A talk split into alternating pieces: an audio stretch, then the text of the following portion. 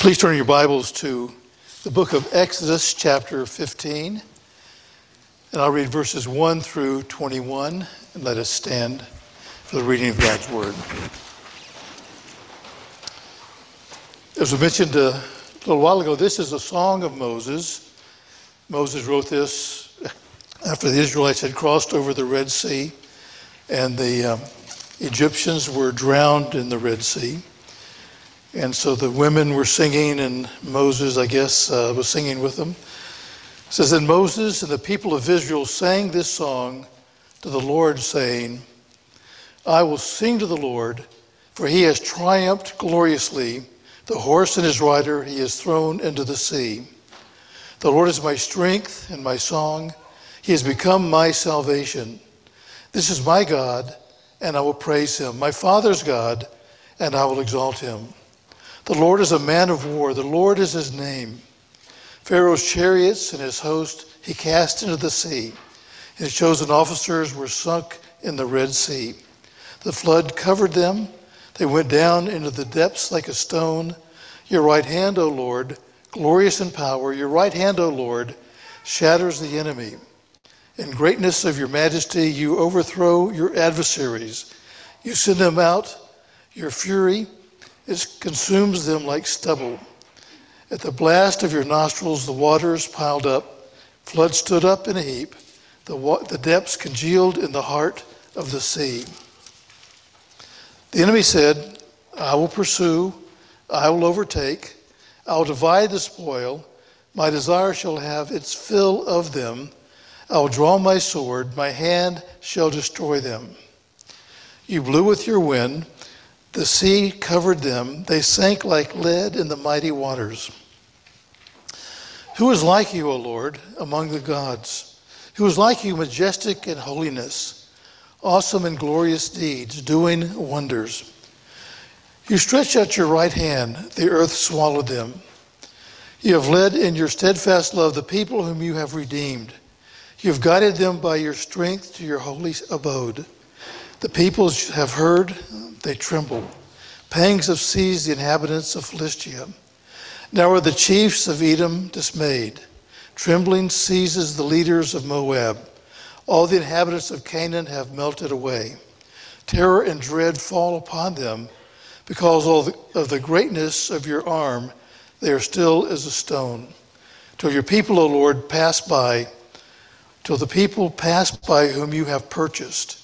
You will bring them in and plant them on your own mountain. The place, O Lord, which you have made for your abode, the sanctuary, O Lord, which your hands have established, the Lord will reign forever and ever. For when the horses of Pharaoh, with his chariots and his horsemen, went into the sea, the Lord brought back the waters of the seas upon them. But the people of Israel walked on dry ground in the midst of the sea.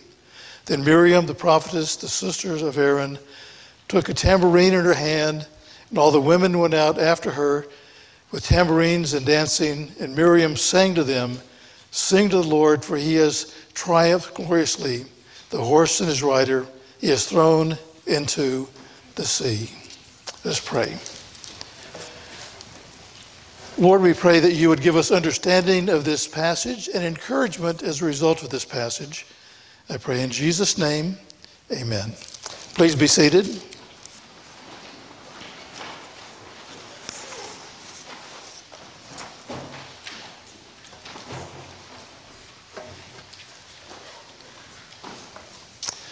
For what it's worth, we are not in the book of Acts this morning.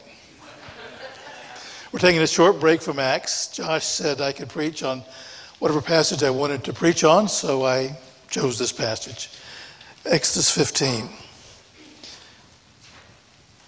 My sermon is entitled, is entitled Sweet Victory. Now, maybe you have encountered a sweet victory someplace, maybe in some sports event, or maybe uh, at work when you got some contract or you finished some project and the boss was really happy with you or whatever. There's one sweet victory in my life that uh, I think about actually quite a bit. Maybe not the reason you might think. When I was in college, over 50 years ago. I played soccer. I played for Covenant College my first two years there. Same Covenant College, Lookout Mountain, belongs to the PCA and all of that. Played soccer. First year I played defender. Second year I played midfielder. And our midfielders were expected to do a fair amount of defending as well. One Saturday we played Emory University in Atlanta. Now, Emory was a big school. Covenant probably only had about three, maybe 350 students at that time. We were a little nervous going down there. And if you ever go to these big universities, you see all their athletic fields, it's just mind boggling. It was true back in the day as well. So the game started. And the first half, Covenant could do nothing wrong. Our goalie stopped everything that came his way. We were passing with unbelievable precision. Emory could do nothing. It was pathetic. Halftime came, we were ahead six to nothing. Sweet victory was in sight. The only thing the coach had to say, just keep it up, boys, just keep it up. And the second half started. I don't know if this is the reason, but a lot of fans came to watch the game for Emory. A pep band showed up, of all things. It's like a switch went on with the Emory players, and all of a sudden they could do no wrong, and we could do no right. So the second half ensued. It was all done. Emory won seven to six. Unbelievable. Sweet victory for Emory, not for Covenant. I think something similar happens here. I think Pharaoh was expecting a sweet victory as he pursued these Israelites because Egyptians, they had a, a, a, professional army, if you will. Every year they would go out to neighboring nations and conquer them and take uh, all their plunder and come home with captives and everything like that. Why? Because they could. That's just what they did. They had chariots, they had archers, they had spearmen, they had everything you would need. And so after the, um, the last plague and the death of the firstborn, Pharaoh said to Moses, Get out of here, go. So the Israelites left. They had left town, and all of a sudden Pharaoh said, What have I done? So he called his army he said, We're going to pursue the uh, Israelites and we're going to wipe them out. Now, in our minds, we think, okay, he says, okay, we're going to pursue, but you can't just start an, an, an army on you know, two minutes. If you have a lot of kids, you know, you, the same thing happens at home. You're going to go on a trip. We're going to leave at 10 a.m. It's going to be three hours to wherever we're going to go. 10 o'clock, I want everybody in the car. 5 to 10. Where is everybody? Come on, let's get in the car. Well, I got to find my phone. I can't find my charging cable for my laptop. You know, oh, I forgot my lunch. I'll go get it. So maybe about 10:30 you get going, if you're fortunate. And some of you are laughing. You've you've been there. You've done that. I we had four kids. We did that. Well, it takes a little while to get everything mobilized for an army to move. John was in the Marine Corps. You know what I'm talking about. Yeah. So Israel had a pretty good head start. But they come up against the Red Sea. Pharaoh is in hot pursuit. Fortunately, there was a pillar of cloud and a pillar of fire that kind of kept him at bay from the Israelites. But in chapter 14, we see the mindset of the Israelites. I don't read the whole passage, but in verse 12, the Israelites are saying, as they realize they're now toast, or will be toast at the hands of Pharaoh, he says, Is this not what we said to you in Egypt? Leave us alone that we may serve the Egyptians. It had been better for us to serve the Egyptians than to die in the wilderness.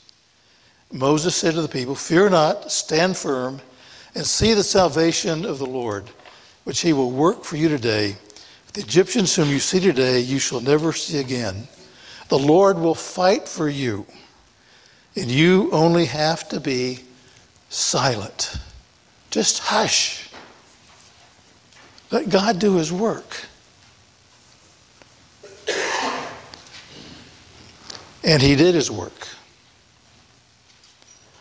And the other side of the Red Sea, the Israelites were rejoicing as they sang. They saw the salvation God had provided for them. And as believers, we should also rejoice because the Lord will reign forever. Just as he reigned over the Egyptians and other nations, he will also reign forever over everything.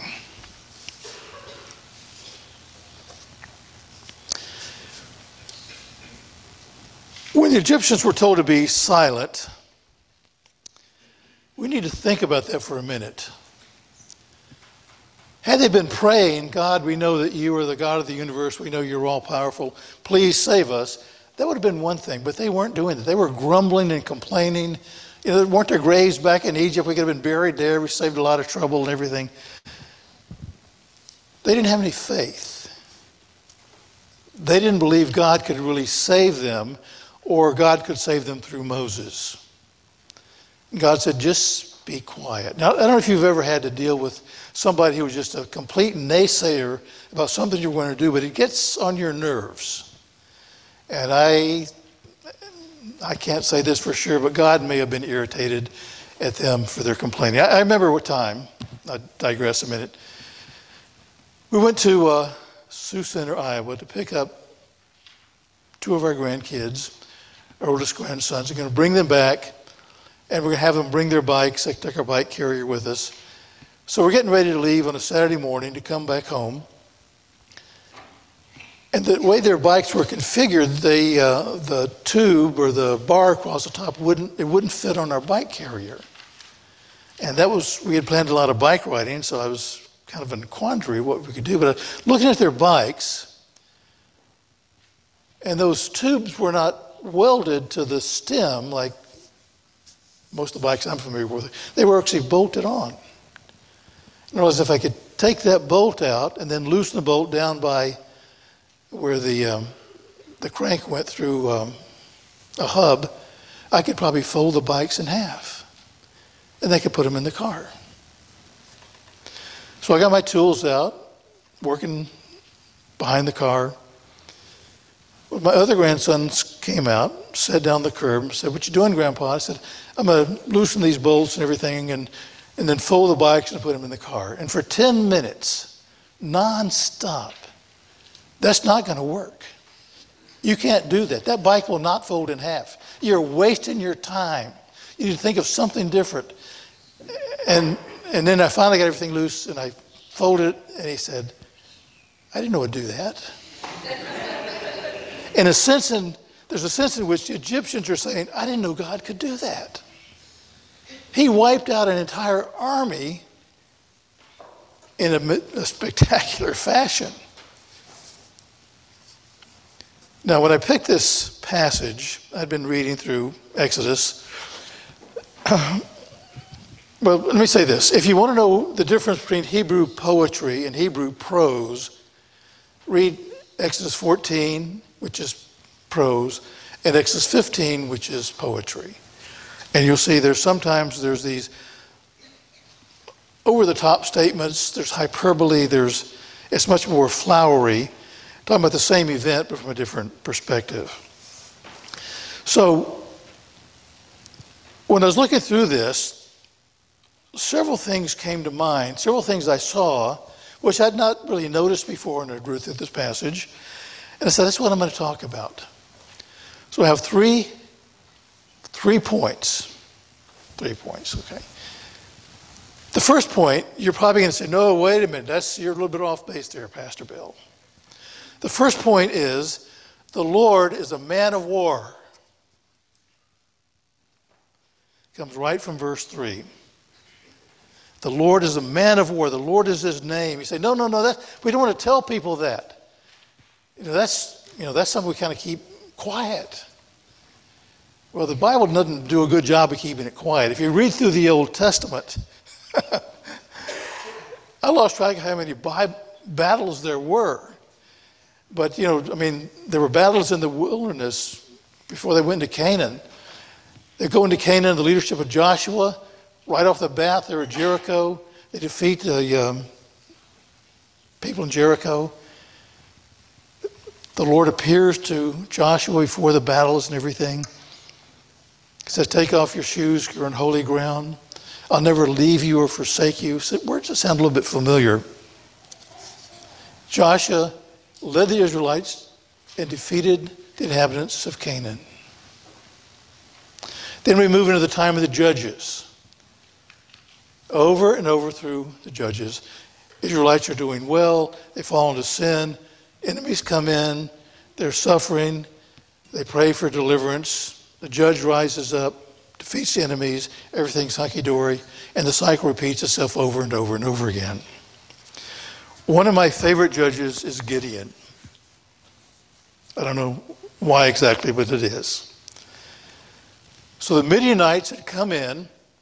I remember there were about 135 Midianites in the land, and they would come in at harvest time, take all the harvest, take animals, and just leave the Israelites with nothing.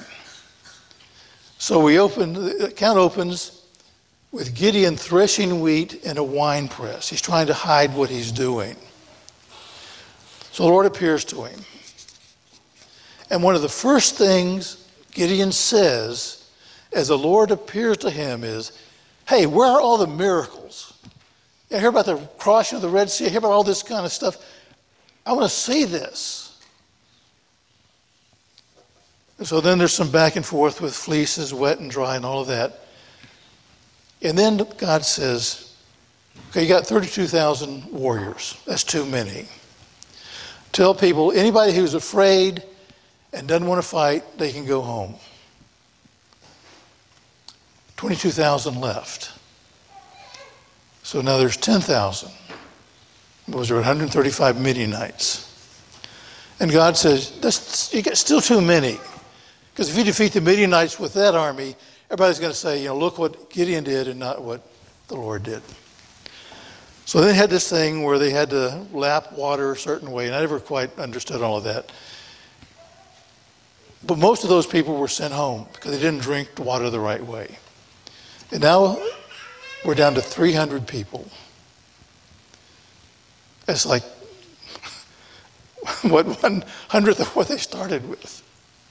But the Lord said, This is what I want you to do. Take these torches and these jugs and trumpets and surround them, and, and they blew everything. The Midianites went into confusion, killing each other left and right. The rest, the rest fled and they were pursued, and a great victory came to, to Israel, or Judah, if you want to be specific. The Lord's a man of war. David man after God's own heart. David was also a warrior. Saul killed his thousands, David his tens of thousands. Hezekiah.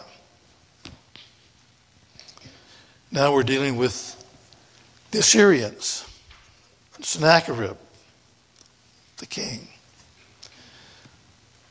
So one of uh, Sennacherib's commanders, commander of army, a guy named Rabshakeh, comes in to talk to Hezekiah and the uh, Israelites, and he says, I mean, he's, he's trash talking. He says, You guys got nothing. That every nation we've gone up against and defeated, utterly defeated and destroyed, have told us our God will save us. So now you're going to tell me we're going to be safe because our God will save us, right? He says, I'll give you 2,000 horsemen if you can provide 2,000 riders for them. You got nothing. A letter had been delivered to Hezekiah in the midst of all of this. He goes before the Lord, he said, Lord, here we are. We're doomed unless you do something. We cannot defeat these Assyrians by ourselves. I don't know how many soldiers the Assyrians had. But one morning, 185,000 were found dead where they were camped. The rest fled. Sennacherib went back to Nineveh. A great victory brought not by the Israeli army, but by God Himself. Our God is a man of war. The New Testament teaches us that Christ is the Lord. Christ is Yahweh, the I am. Now, there are some passages in the Old Testament, key passages, that tell us some things which are different than him being a man of war. He's a prince of peace and things like that. But also that he will rule with a rod of iron and he will smash his enemies, destroy his enemies. In Isaiah 11, 1 through 5, with his breath, with the breath of his lips, he shall kill the wicked. Isaiah 42, the Lord goes out like a mighty man, like a man of war. He stirs up his zeal. I'm not sure exactly what that means, but you've seen these football players go out, they're beating their chest, and they're you know, hitting each other and they're shaking each other, and they work themselves up into a frenzy to go out and do battle on the, the playing field. Soldiers do something similar. God does that too. He works himself up and he goes out and he destroys his enemies. Isaiah 66, 15. The Lord will come in fire, and those slain by the Lord shall be many. What we read in uh, Revelation 19, the, when, the, when the final battle is done, the birds of the year are going to be called, hey, guys, come on. You got a feast laid out for you right here. Come and eat your fill. It's kind of gross in some ways, but uh, that's what it says. John the Baptist saw Jesus as a man of war. He was going to come, the axe is already at the root of the trees and everything like that. But then Jesus' ministry was a little bit different. And one of the things we learn, I think, through Jesus' ministry on earth is that there's another aspect to warfare which is not physical combat, but is spiritual warfare. There's a spiritual battle which is taking place. There is the devil, there is the evil one. He's not equal to God. There's not a dualism between God and Satan. But Satan does have some power. He's called the prince of the power of the air in Ephesians 2. He's the God of this world who blinds the minds of unbelievers. 2 Corinthians. He's like a roaring lion seeking who he can devour. And then Paul says in Ephesians 6 we don't wrestle against flesh and blood, but against the rulers, against the authorities, against the cosmic powers over this present darkness, against the spiritual forces of evil in the heavenly places.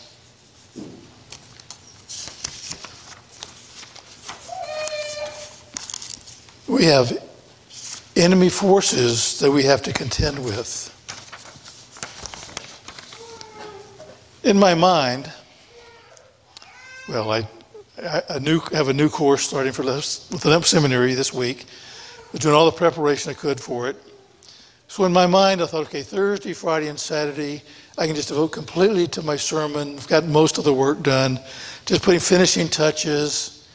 And I could see myself after breakfast getting another cup of coffee, going to the office, sitting down, and just working there till lunchtime and coming back after lunch for another couple of.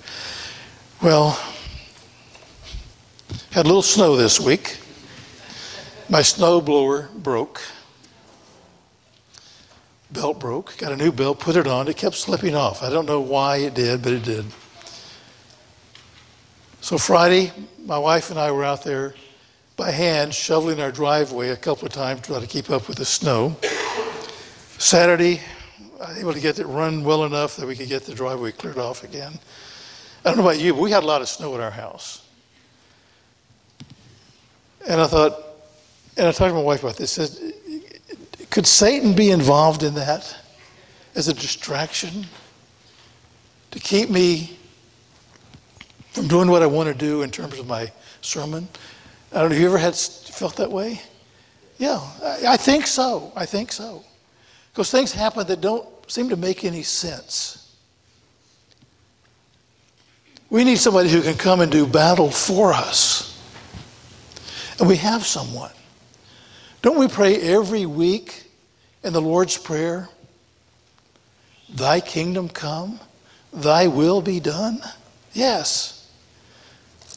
So the, in, in the shorter catechism on about that, it says, in the second petition, which is thy kingdom come, we pray that Satan's kingdom may be destroyed, the kingdom of grace may be advanced, ourselves and others brought into it and kept in it, and the kingdom of glory may be hastened. This is God's doing. It's God's doing. We're also told in Matthew 16, Jesus saying, I will build my church, and the gates of hell will not prevail against it. For a long time, I misunderstood that passage. I saw the church as in a wall city, and somehow Satan's gates are coming up and trying to beat down and destroy us. But I was reading in Micah chapter 2, verse 13, this passage that he who opens the breach goes up before them. They break through the gate, going out by it. Their king passes on before them, the Lord at their head. The NIV says, the breaker will come. He's the one who will break down the gates. He'll break holes in the wall. It's not us who are in the wall city, it's Satan. And we're on the attack, we're on the offense. And whenever that wall is breached, people are liberated and brought into Christ's kingdom.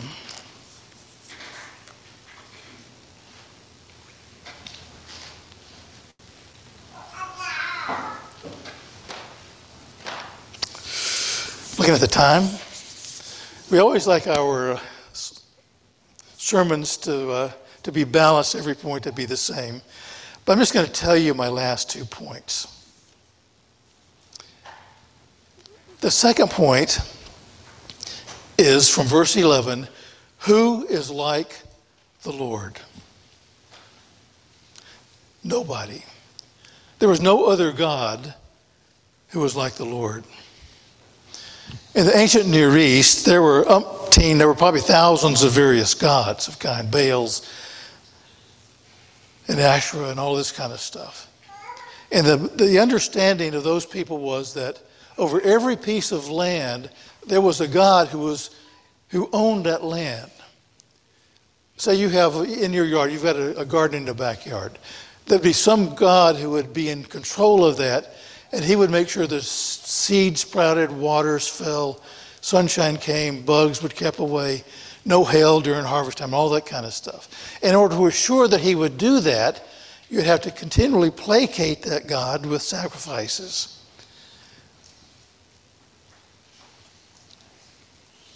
And what the Bible says is there's only one, only one person who controls all the land, and that's the Lord Himself.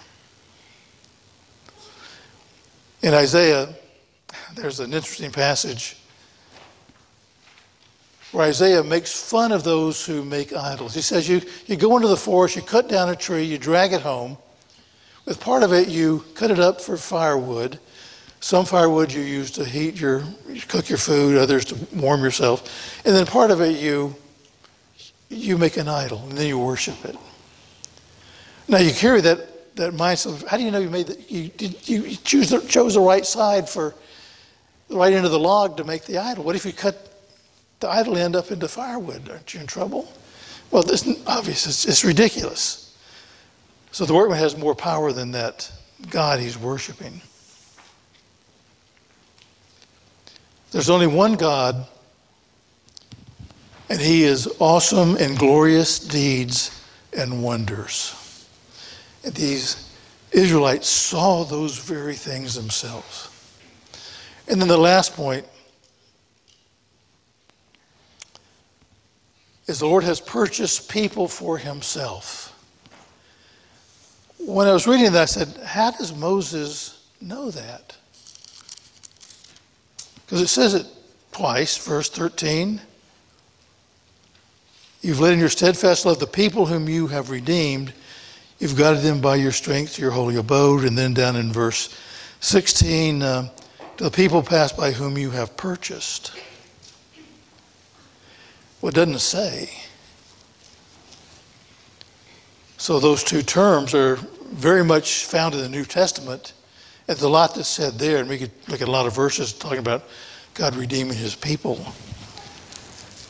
More than likely, through the Passover, there was an understanding that the Israelites were saved by the sacrifice of that lamb.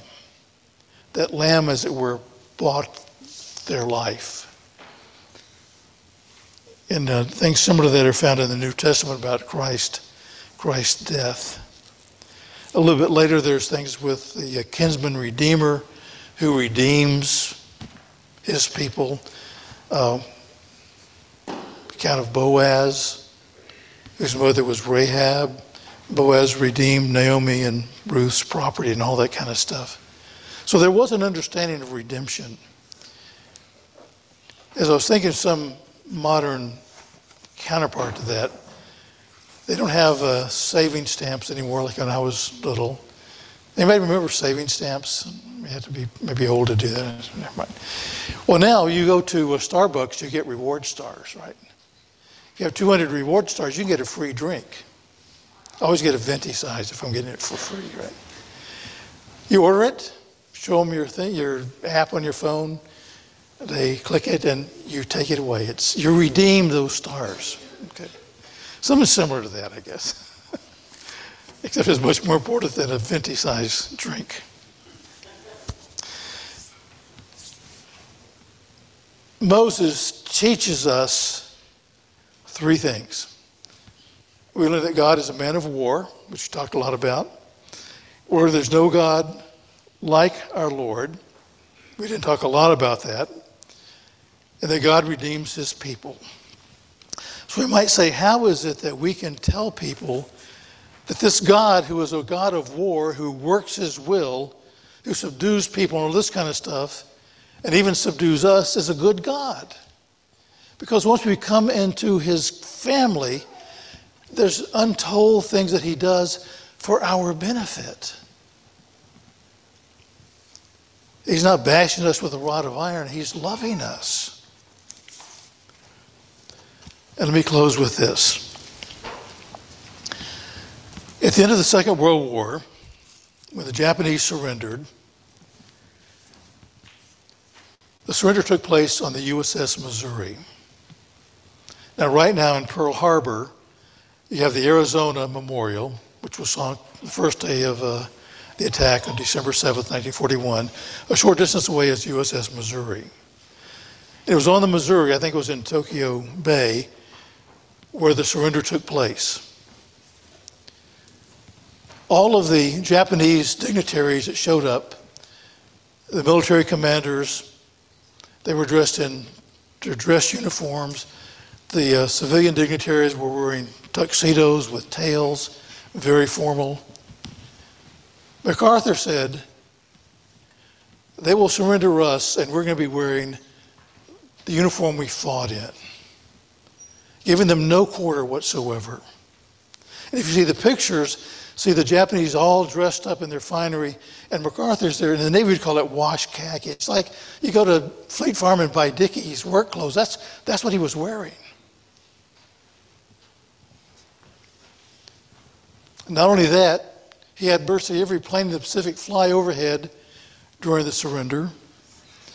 And he had Tokyo Bay packed with Navy warships, U.S. warships, to show the Japanese smart that you're surrendering because you have no chance against us.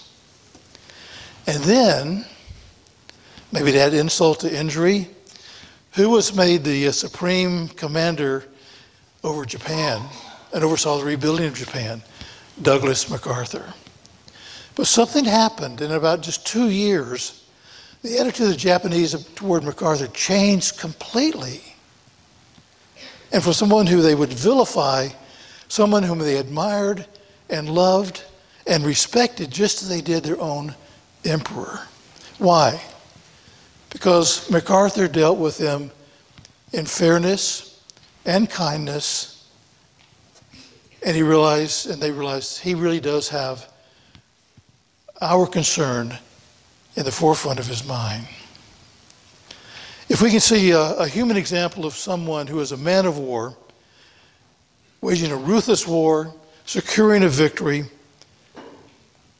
and then leading with compassion and concern for the conquered, how much more does the God do the same thing for us? He subdues us, yes, brings us into his family, and adopts us, adopts us as his children, and showers us with his love and compassion. Let's pray.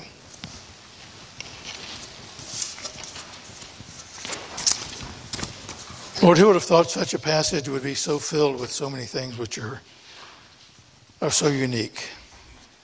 I think Moses knew a lot, a lot more than we probably give him credit for. But thank you for this song. And just pray, Father, that we might rejoice in your salvation and your subduing us and bringing us to yourself. In Jesus' name, amen.